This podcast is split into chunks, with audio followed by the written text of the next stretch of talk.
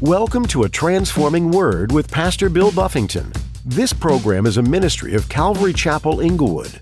Today on a Transforming Word, David's been using this, something he uses to worship God. Other people have heard it and said, Wow, you do that well. You do that very well. And it's brought him into places. It's going to literally bring him into the king's palace. And that verse says, A man's gift makes room for him and brings him before great men. Don't be shy about your gifts, you guys.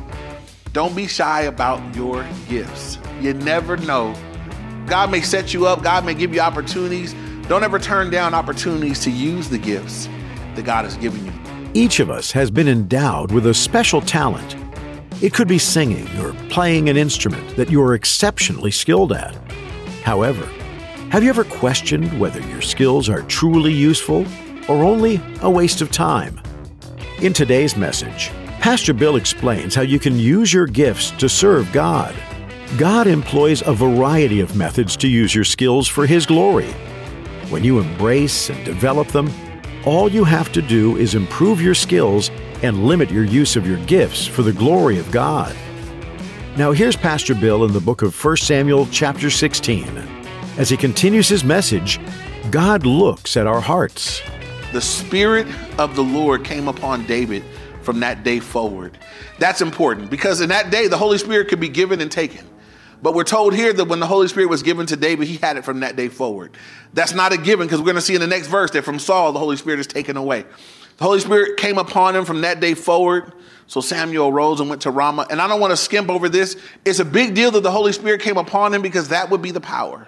That would be the power which David would serve the Lord. That would be the power that would enable him to do the things that he would do for God. We don't serve, we're not supposed to serve God in our own might and strength and power. It's under the power of the Holy Spirit. In the early church, Jesus in his in a resurrected body said, Wait in Jerusalem. Y'all aren't ready yet. But we've been with Jesus for all these years. You're still not ready. We've had teachings directly from Jesus. You're not ready. We've seen the risen Christ. You're not ready. Wait in Jerusalem until the Spirit comes upon you. Then, when the Spirit comes upon you, this is verse Acts 1 8. Then you will have power to be witnesses of me in Jerusalem, Judea, Samaria, and to the end of the earth. Don't go without this. And they waited. And on the day of Pentecost, they were all together praying, and the Holy Spirit fell. Power came upon them, and that's when the church was birthed, and power was upon them. So you and I need to be mindful of this, right? Maybe you got gifts, maybe you got knowledge, maybe you got education, maybe you got this. None of that in and of itself is suffice for the service of the Lord. I need, I need the Spirit of the Lord upon me. I need God's power upon me. And so we pray for that. We ask, Lord, pour out your spirit upon me. Baptize me in your spirit. And you can't pray that without being willing to yield. I can't say, God, it's not like magic. It's not like say, God, baptize me in the spirit. Well, bam, like it's like a Shazam, and you're gonna get whopped or empowered. I gotta be careful now. These niggas, new words is changing. Stop looking at me, Harmony. Uh, so, you know, the spirit to come upon you and empower you and equip you to do what you can't do in your own might and your own strength. And so we seek the Lord for his power upon our lives. We need God's strength upon our lives. And so I need this on a regular basis. I don't ever come up here without praying, God, please. I sit back there, I'll go to the bathroom, but I pray before every service, God, please. God, please pour out your spirit upon me and do me with power from on high. Give me, give me your, give me the ability to speak in a way that people will hear and understand your word. I ask them that every week. I don't believe in my ability to communicate the way God wants or what God wants, but I believe in God's power to enable and to equip. And so, every one of you, in whatever sphere of service you're in, wherever God has you serving, wherever your gifts are, you ask that from the Lord regularly. Say, God, please pour out your spirit upon me. Give me power in which to serve you. And here's the thing there's an agreement here. When you pray for God to pour out his spirit upon you, you also need to be willing to yield to how he will direct.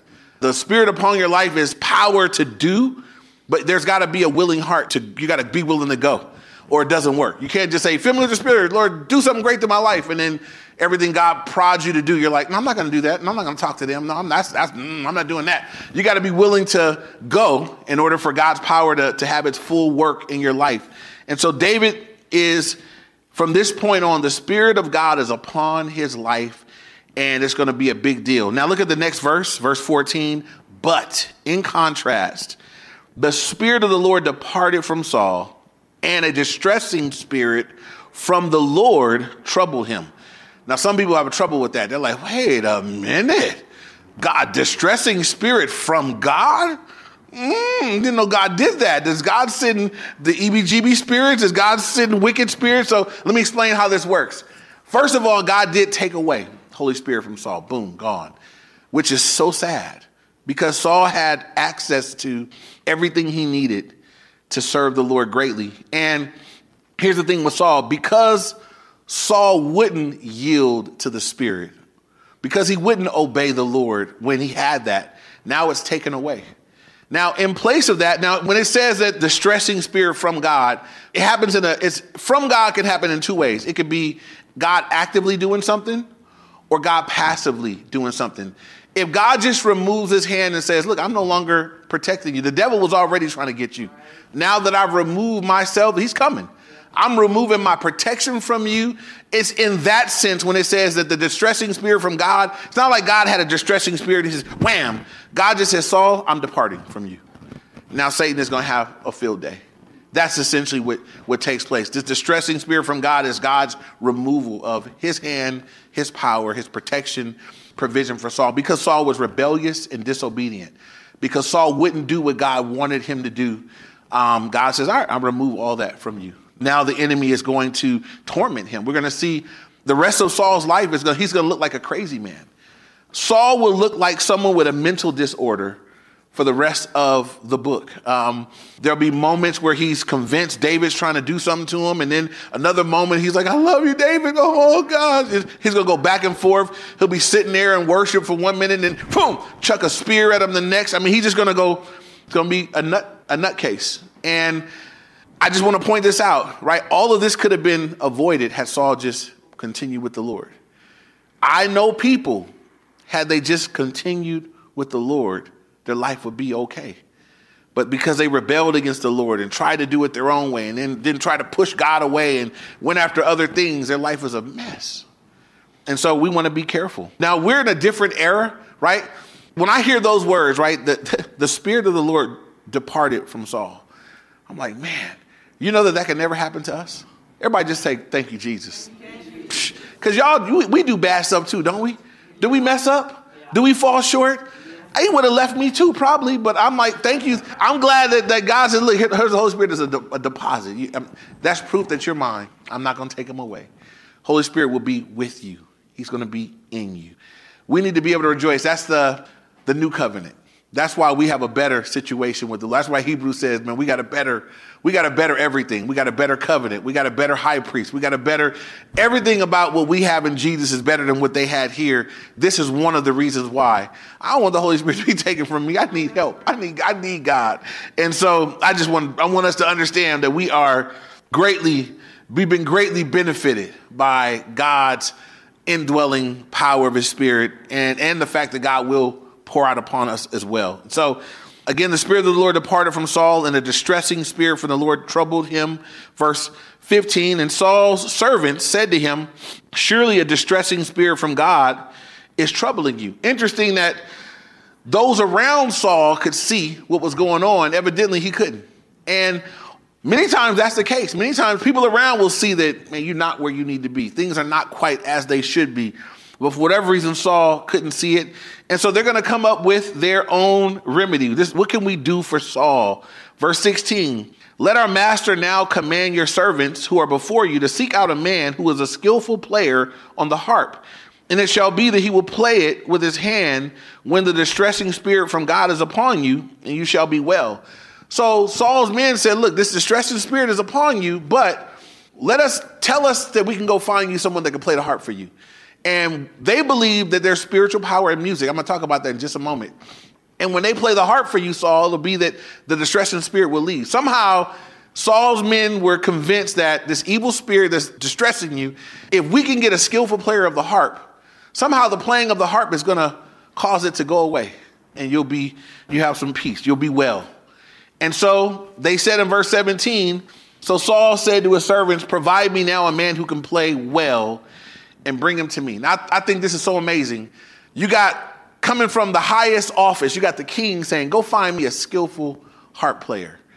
Now, in our world, when we say, I want somebody that can really do the thing, I want a skillful harp player. And sadly, the world go look to some worldly person. At this time, the world was like, man, we got to find us a guy. And guess who they're going to end up finding? David. The best guy they can think of was this kid out there. They must have been going by while he was watching his sheep, and they're like, "Did you hear that? Listen, well, he tearing it up. Hear him play this." You know, they they heard somebody somebody was aware of David and his ability to do this, and uh, so look at verse 18. So when, when one of the servants answered and said, Look, I have seen a son of Jesse, the Bethlehemite, who is skillful in playing, a mighty man of valor, a man of war, prudent in speech, and handsome, and a handsome person, and the Lord is with him. I want you to think about this. Look at this testimony of this young man. This is a solid testimony of a young man it, I'm just gonna say it one more time. It says he's skillful in playing, right? So he can play the he can play the thing very good. He's a mighty man of valor. Somebody done seen David take down something. They're like, he, is no punk. This brother is solid. Mighty men of valor meant that you was a bad dude. You could do the thing, you know. Rather you was fighting in war or taking down animals or whatever the case was. It says prudent, a man of war, prudent in speech. So he spoke well, handsome person, and most of all, the Lord was with him. That was his testimony. That's a great testimony. I mean, this right here, I mean, any of you single sisters bring a brother with this, we'll, I'll marry y'all off right away. We'll say, that's a good brother right there, man. And the Lord is with them. That's the most important one. But what a great testimony. And um, there's a verse I want to give you guys. Uh, write down Proverbs 18, verse 16. It says, A man's gift makes room for him and brings him before great men. David was out there exercising his gifts, his talents, his abilities. And look at where it's, it's going to bring him into King Saul's palace, um, right where God wanted him to be. I bring this up for this reason. What if he had been shy about using his gifts?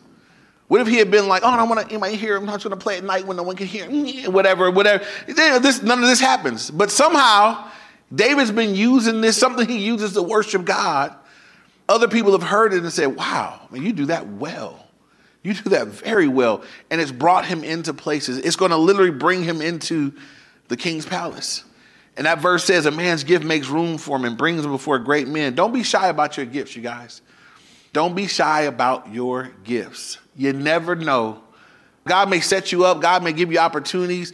Don't ever turn down opportunities to use the gifts that God has given you. Unless God is telling you no. If you have gifts, that God gave you for His glory, and He gives you opportunity to use them for His glory. Use them for His glory. Not so that God will bless you and hook you up. Use them for His glory always, but you also never know what God is doing through your willingness to do so, right? Your willingness to do it.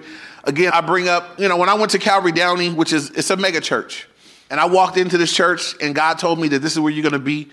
And I thought I came out of a little small Baptist church where, you know, everybody could serve because they needed everybody in there to serve for the thing to work. And I went there and I thought, there's no way I'm ever going to preach here. I preached, I had preached my first couple sermons at my old church, and I looked at this church. And I thought, I'll never preach here. It's, it's just like thousands of people. I'm looking at all the stuff go on. But you know what? You know, you know when I preached my first sermon there? On the mission trip in Ensenada, on the roof of a building, devotions to little kids. But you know what came of that? That we come back to we, we come back to Downey and the guy that was a pastor was like, Bro, we didn't know you could teach.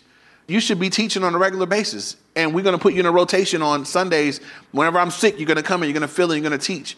And they just stretched me out and boom. And that, but the first time I ever taught at that church was not at the church. It was in Ensenada on a mission trip with orphans on a roof with some high school kids. That was the first time. And that brought me all the way back to Downey. That brought me initially to doing teaching in the main and on from there, right? Whatever your gift is, whatever gift God's given you, don't be shy about it and don't be unwilling. Don't be unwilling. You never know what God is, how He sets you up, right? They're to come looking for David because they're like, you know, I, I think it's so cool that when they got to look for the best, they're like, man, we found a man of God. The best we could find is this guy, this young man. Verse 19, it says, Therefore Saul sent messengers to Jesse and said, Send me your son David, who is with the sheep. And Jesse took a donkey loaded with bread, a skin of wine, a young goat, and sent them by his son David to Saul. Remember that when God, when Samuel told the people, when you guys get you a king, He's going to take your sons. If you guys have good sons or good daughters, he's going to take your kids. Well, here, here again, that's happening. That when the king said, "Give me your son," you couldn't say, "No, he's watching my sheep."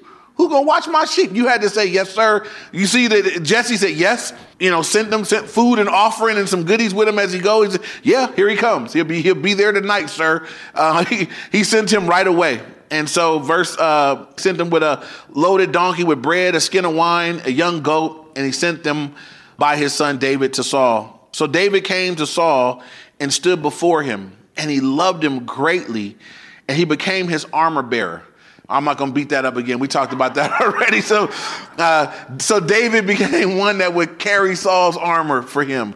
It says, Then Saul sent to Jesse, saying, Please let David stand before me, for he has found favor in my sight. So, right away, you know, David, I mean, David loved him. Saul had just favor for David right away and just say, Hey, please let him stay with me. I want him to stay. Um, and I want you, this is a kid that, check this out, at his dad's house, he wasn't even important enough to bring out before Samuel. He had the least important job watching the sheep. And just like this, because he's a man of God, he's in the palace with King Saul. And I mean, he's gonna eat palace food. He's gonna drink palace drinks. He's gonna be living palace life. Uh, and what's he done to deserve all this? Just obey, just love God. All David did, just love God. Out there obeying God, watching sheep, playing worship songs, loving on my Lord. And God's like, here, I'm going to exalt you, right? He didn't do anything to exalt himself, did he? Don't ever forget that. You don't ever have to exalt yourself. If you are a man of God, a woman of God, a person that belongs to the Lord, the Bible says that God raises up, God sets down. We don't ever have to do it ourselves. You just got to walk with Him. And in His timing, if there's something He has for you, nobody can keep you from that which God has for you. And no one can take away from you that which God intends for you to have. So there could be great security. There should be no insecurity among the man or the woman of God who knows that they're just there where God wants you to be. If something can be taken from me, then God has allowed it. It's okay. It's God's sovereign over my life. I don't have to fight for it. If it can be taken from me, then it's not mine. And if it's mine, it won't be able to be taken. I don't have to, I don't have to play games or try to keep it or whatever. I just got to be walking with God. All David did, love his Lord, obey his dad, watch the sheep, worship God. He's in the palace, being used by God for supernatural work. Now it says in verse 23 So it was whenever the Spirit from God was upon Saul that David would take a harp and play it with his hand, and Saul would become refreshed and well, and the distressing spirit would depart from him. I did want to save this for the last, right? I do believe that there is spiritual power in music. And so David, it doesn't say he had words, he just was playing, but he was playing for the Lord. There was anointing on David's playing. When David played, the evil spirit left, departed, took off. Somehow they, the people in Saul's care, they understood this, that get me someone that can do this. And it, the evil spirit will depart from you, you'll be well. And it works. When the evil spirit was bothering Saul, David would come and get on his harp and play. And there was something God was doing in that. It was not, this was not some benign playing of a, a harp. He would play and the evil spirits had to leave. They departed while he was playing. And so I want you to know this that Satan started off as in heaven it says that you know he, he had in his very being and he was an angel the anointed cherub that covers he was an overseeing angel he had authority over other angels and it says in his very being were timbrels and pipes. That's why people say that satan was a worship leader in heaven. That's why he was involved in the music way back when.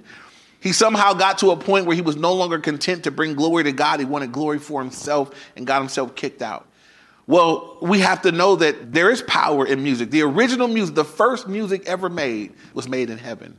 It was to God and for God. That's original music, first time ever done. That's where, where it happened at. God invented music. God likes music. And there is something spiritual, supernatural, and powerful about it. Now we know Satan is fallen.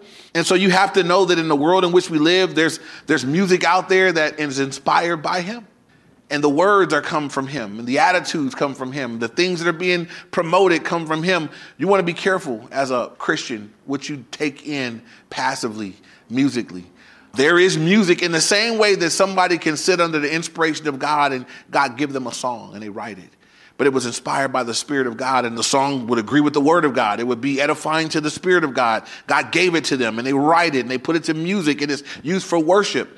Um, and it's supernatural and it's powerful, and God uses it. That same thing works the other way. And I've listened to many artists acknowledge that they sat in a room and high on drugs or whatever, just something would come in and give them a whole album right there. Eminem has said this. Jay Z has said this. Many of the people that people listen to out there, they I don't take heed heavily to what people say about musicians. But when they go on an interview and say, "Man, I was in this room. I was I was a 4-day heroin binge and then something came over me, man, and I just I don't know what it was, but I just I saw I, I didn't stop writing for 5 days. And I got that whole album and I put it out to the world and cursed you with it. they don't know that they cursed you with it, but that's what they did. I just say all that to say be careful what you listen to. Don't be open to just any and everything. There is something supernatural and powerful right here. There was something powerful enough about David's playing of the harp that the evil spirits had to kick to the curb. They had to get lost. That's why the environment of church is, is important, right? The Bible says that God inhabits the praises of his people. When we come together, one thing that makes church, well, this is one of God's environments. When we come together, there's prayer. That's God talking to God. There's worship. We're singing and singing songs and praising and worshiping God. We're studying the Word where God is speaking back to us. It's all everything in this environment is to Him, from Him, about Him, for Him. So this becomes an environment where God, you, you could be sitting in church and it may not be something I said. The Spirit of God will be talking to you about something you needed to hear from the Lord. I've sat in church before and the pastor was preaching his message and i'm sitting there and god is like just giving me something else that i needed to hear. But i'm just in this i know i'm in an environment where god's like i'm at work in this environment. The club is that environment on in reverse right? Satan's music satan's people satan's kids. Everything in that environment is used to, is, is about something else and so you'll get something else. So y'all, y'all don't be out at the club. It's just a short short answer. So as we wrap this up we learn at least this that god the way God chooses, God looks at our hearts. God looks, God is able to see beyond what people see. He sees beyond the surface of what's on the outside, the surface of what we present, and God looks right at the heart of man, right at the heart of woman for what's really there. So we want to be careful to keep our lives in such a way. We don't want to get so good at faking out everybody else into thinking that we're doing good. And God's like, but I'm looking at your heart. It's not good. We want to take care to be good where God sees. Amen that what God sees is right and pleasing to Him because He's looking at all of our hearts. Uh, we learn from this chapter that it's important that we seek the Lord for His Spirit upon our lives to empower us to serve. That we wouldn't be ashamed to do small things, never knowing that the small thing you're faithfully doing here is going to open the door for the, the other thing that God wants to do later. And that we wouldn't be bashful or shy about our gifts, because as we use our gifts for God's glory here, again, we never know what other doors God may want to open up. Be willing and faithful with the gifts God has given you. Don't be shameful, don't be shamed or bashful or shy about giving God everything that you have. And so we're going to pray and uh, ask the Lord to just bless. I'm asking just to bless you guys, help us. Father, we thank you for your word. We thank you for the lesson that you've given us through. Um, Saul, through David, through your anointing of him, Lord, through Samuel. Uh, thank you, God, that your word is living and powerful, and through it you speak to us and reveal truth. God, I pray you would help us. Help us to be men and women that are yielded to your spirit, filled with your spirit, willing to exercise our gifts, faithful in the small things. That God, you might bring us into everything that you intend to do in us and through us and for us. Help us to be mindful what we take in musically, Lord, that we would only be, will we take in things that glorify you, that please you, and that we push aside those things that uh, would grieve you, uh, Lord, or conflict us in our relationship with you. Lord, we love you. We thank you. We praise you for the time that we've had. Uh, pray you receive this worship now in Jesus' name. Amen.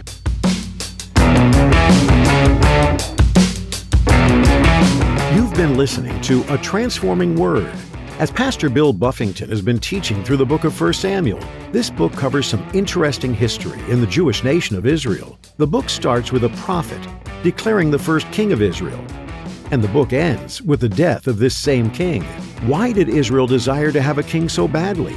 Was it a case of everyone else has one, so we should too? It seemed to have been a situation where the people wanted a person to rule and reign over them, rather than just trusting God to do the kingly duties. As we all know, humans, have a tendency to fail and falter, and the first king of Israel was no stranger to this. King Saul started off well, but he didn't end well. Power, prestige, disobedience, and insecurity were all part of his downfall. May these messages in the book of 1 Samuel be a good reminder and a lesson that no matter what man attempts to do, without God, things will surely crumble. If you'd like to hear this message again, or listen to more messages from 1 Samuel, go to calvaryinglewood.org. If you have some questions that you'd like answered, or need someone to talk to, we're happy to speak with you and try to answer those questions. Just call or text 310 245 4811. Once more, that number is 310 245 4811. This program is a ministry of Calvary Chapel Inglewood in Inglewood, California. Thank you for spending time with us today in the book of 1 Samuel, here on A Transforming Word.